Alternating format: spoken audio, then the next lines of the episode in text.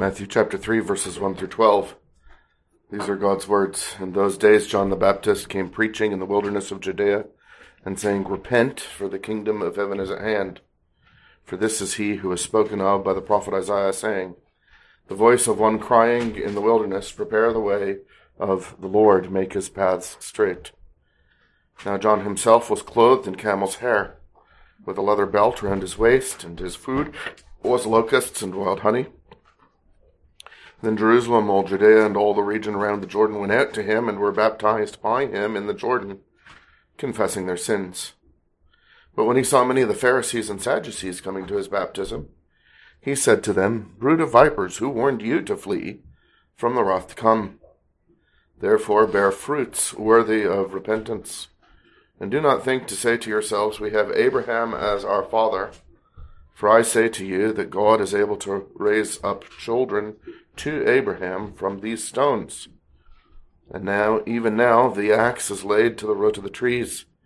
Therefore, every tree which does not bear good fruit is cut down and thrown into the fire. I indeed baptize you with water unto repentance. But he who is coming after me is mightier than I, whose sandals I am not worthy to carry. He will baptize you with the Holy Spirit. His winnowing fan is in his hand and he will thoroughly clean out his threshing floor and gather his wheat into the barn. But he will burn up the chaff with unquenchable fire. So far, the reading of God's inspired and inerrant word. Jesus is Yahweh who has come to comfort and save his people. Uh, we heard in the collection uh, of events uh, following his birth at the end of chapter 2 that the Lord has everlasting electing love for the elect Israel, for uh, the Israel of promise, um, which is to be distinguished from the Israel of the flesh, uh, according to Romans chapter 9 and following. But the Israel of the flesh are the ones to whom and through whom the promise came. And so they are beloved uh, of God in His saving purposes in the world. And His love for them is expressed in the language that belongs to the Israel of promise. And so we heard from Hosea 11, which begins with, Out of Egypt I called my son, and continues throughout the rest of that chapter with God's everlasting love for Ephraim, for Israel. The love that refuses to let him go. The love that insists to bring him back. That God will not give up those upon whom he has set this everlasting love. And we heard from Jeremiah 31 that in this same everlasting adopting love, God intended uh, to bring his people back from captivity, not just from a Babylonian captivity, but from spiritual captivity to their sins.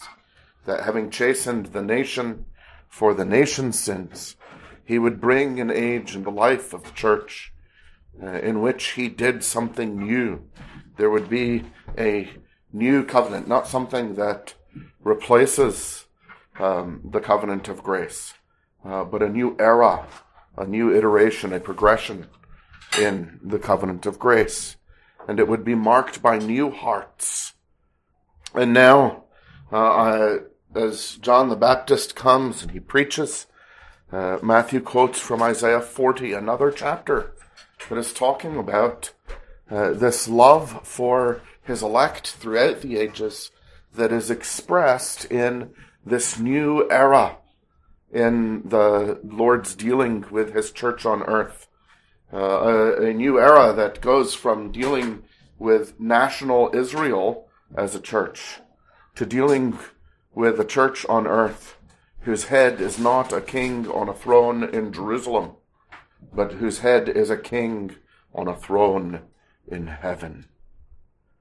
And Yahweh himself comes as that king, and he sends a messenger before him. And that's who Matthew identifies John as the voice of one crying in the wilderness, prepare the way of Yahweh, make his paths straight. Uh, and in that chapter, it talks about mountains being laid low and valleys being raised up, so that um, in this picture of the church generally and of a sinner's heart specifically, uh, God changes the nature of the very thing uh, as the king comes to take up his residence. Uh, and that is what John comes preaching. Verse 2 it says, Repent, for the kingdom of heaven is at hand. And what we'll hear John preaching then is the necessity of humility and the necessity of urgency and the reality of hope. First, the necessity of humility. When he says repent here, the uh, word is change your thinking. And not just change or make a alter the manner in which you think, but uh, exchange the uh, the nature of your mind. It's better translated, I think. Be converted, for the kingdom of heaven is at hand. It is a necessity of humility uh, to say, uh, for the king coming to be good news for me, I need to be fundamentally changed. Uh, I need to go from mountains and valleys to a plain. Uh, I need a new heart uh, in order uh, to uh, receive the King uh, in blessing and salvation, similar to what Jesus is talking to Nicodemus about in John chapter 3. Uh, when Jesus knows that Nicodemus has come with questions about the kingdom, and he tells him, why are you asking about the kingdom? You couldn't enter it if it came. You, uh, unless a man is born again, he cannot see the kingdom of God.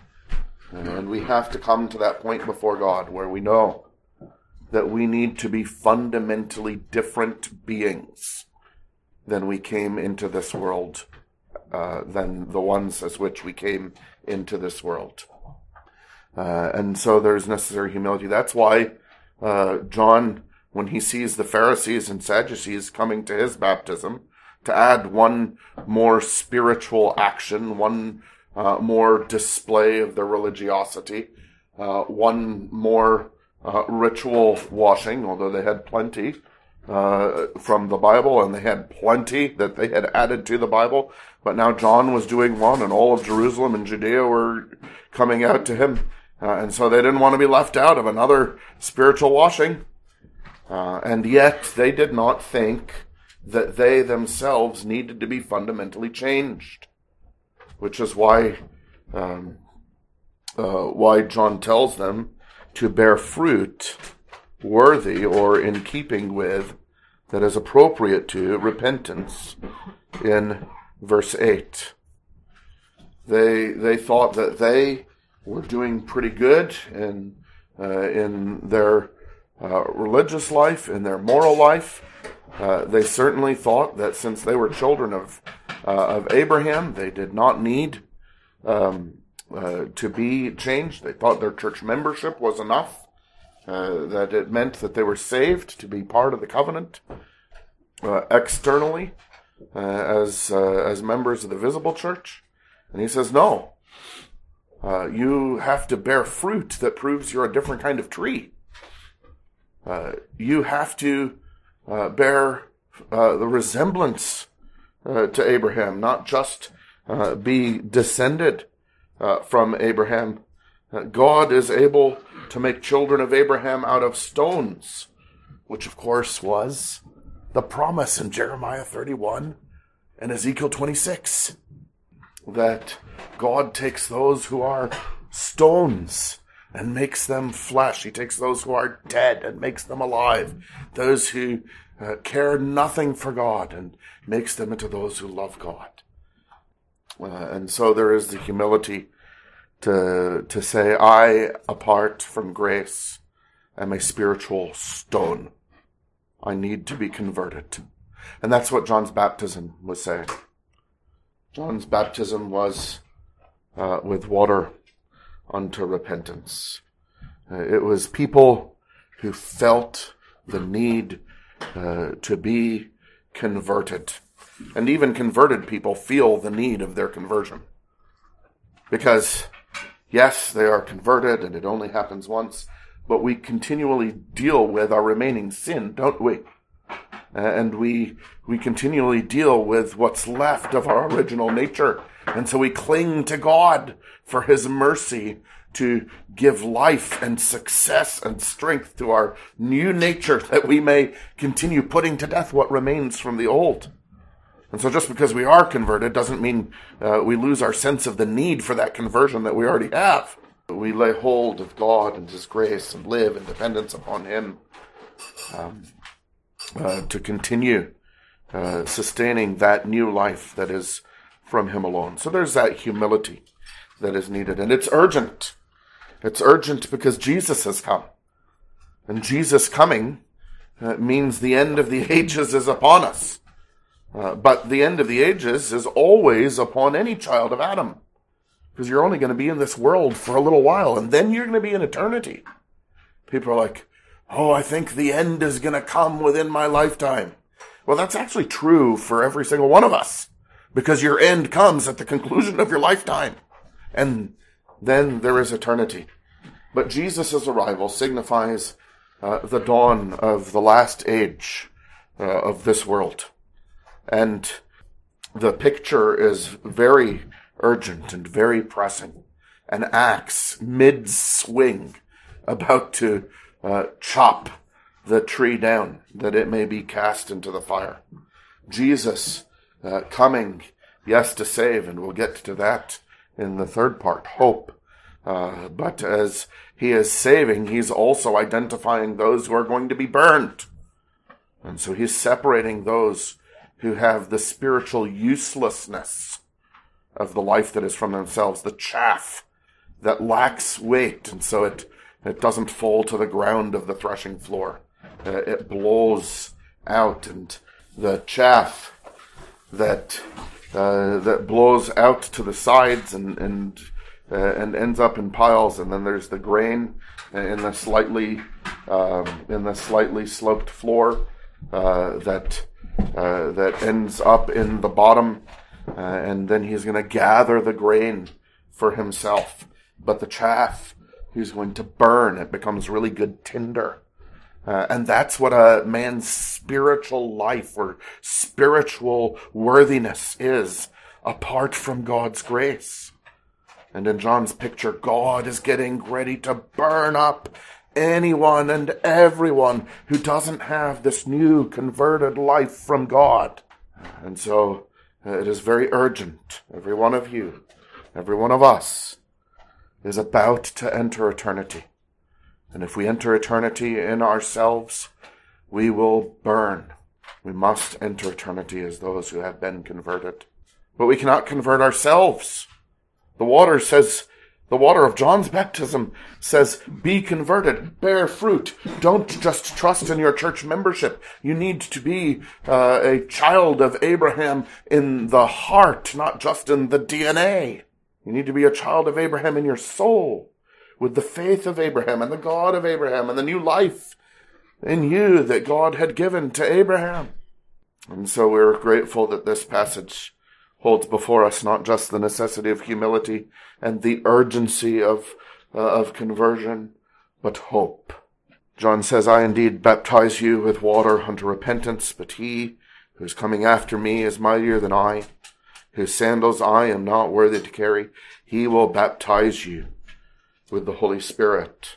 Uh, the phrase and fire there at the end of verse 11 is um, uh, something that is one of those peculiarities of the Greek New Testament uh, that they had in the 16th and 17th century in the West that was built really off of the work of one man named uh, Erasmus. It's not in the majority text. It's not in the the Greek that was used throughout the ages, throughout the centuries, uh, that the Lord preserved pure and entire. He will baptize you with the Holy Spirit. And so John knows that his baptism is not Christian baptism.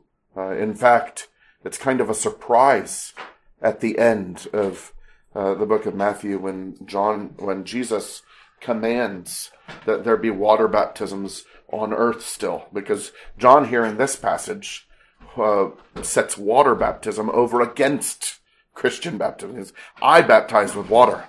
Jesus is going to baptize with the Spirit. Uh, and so uh, the water, of course, was a sign that I need to be converted. But even the sign that I need to be converted itself testifies I cannot convert myself. But Jesus comes and he baptizes with the Holy Spirit, and he is the one who gives conversion. In Ezekiel 26, which is a parallel with Jeremiah 31, both of them, both passages talk about the new heart that is, uh, that is necessary. Uh, but in Ezekiel 26, God is more specific about how that new heart comes. It comes by His Spirit. Uh, and Jesus then uh, will baptize with the Holy Spirit. Uh, he will pour out, as uh, as we read and heard over and over again in Acts, uh, His Holy Spirit, and the Holy Spirit is the one who gives you the new heart. He was always the one who gave new hearts. How did people get saved in the Old Testament? The Holy Spirit gave them new hearts, and they hoped in a Christ uh, who would come. How do people get saved in the New Testament? The Holy Spirit gives them new hearts, and they hope in a Christ who has come. Uh, but part of the newness of the New Testament is that the Lord Jesus has come. And so now we don't just hope in a salvation that will come. We know that we are united to our Savior we have a life that is shared with Him. Uh, and so we know God as our Father, and we know Jesus as our life. Uh, and then uh, there is a new relation even to the Holy Spirit, for He does not just give life to us as He always did, He dwells in our hearts uh, as the Spirit of the Son. So in the fullness of time, God sent uh, forth His Son, born under the law, etc., and we're identified with him. And when you believe in him as a Christian, you have this experiential union with Jesus Christ. Uh, and you know that your life is joined to his. And when you know the Holy Spirit as a Christian, you know him not just as the one who helps you and is alongside you and always with you, but you know him as the one who dwells in you you live in fellowship with God, the Holy Spirit. Uh, and so the pouring out of the Holy Spirit uh, by the Lord Jesus uh, is uh, indicates that the God the Spirit applies to us continually the life of God the Son. Uh, conversion is not something new, but this indwelling of the Holy Spirit by a resurrected, ascended, enthroned Savior that is something new. Uh, and it means that believers can have assurance of faith. Uh, believers can know that they are converted by the fellowship that they have with the Son, by the fellowship that they have with God the Holy Spirit who dwells in us. Uh, and so we claim our privilege as New Covenant Christians by taking that which Jesus has commanded, which is different than John's baptism, Right? Christian baptism is Jesus pouring out his Holy Spirit. But he has commanded a baptism on earth that is now connected to his baptism. Uh, and you can know by the pouring out of the water on earth. Uh, every time you see uh, another uh, baptism and you see the water poured, and you remember that he who commanded that the water be poured on earth is the one who pours his spirit from heaven. And that when he pours his spirit, his spirit just doesn't just end up on us, but he ends up in us. God makes his spirit to, or Jesus in particular, who is God, of course, makes his spirit to dwell within us.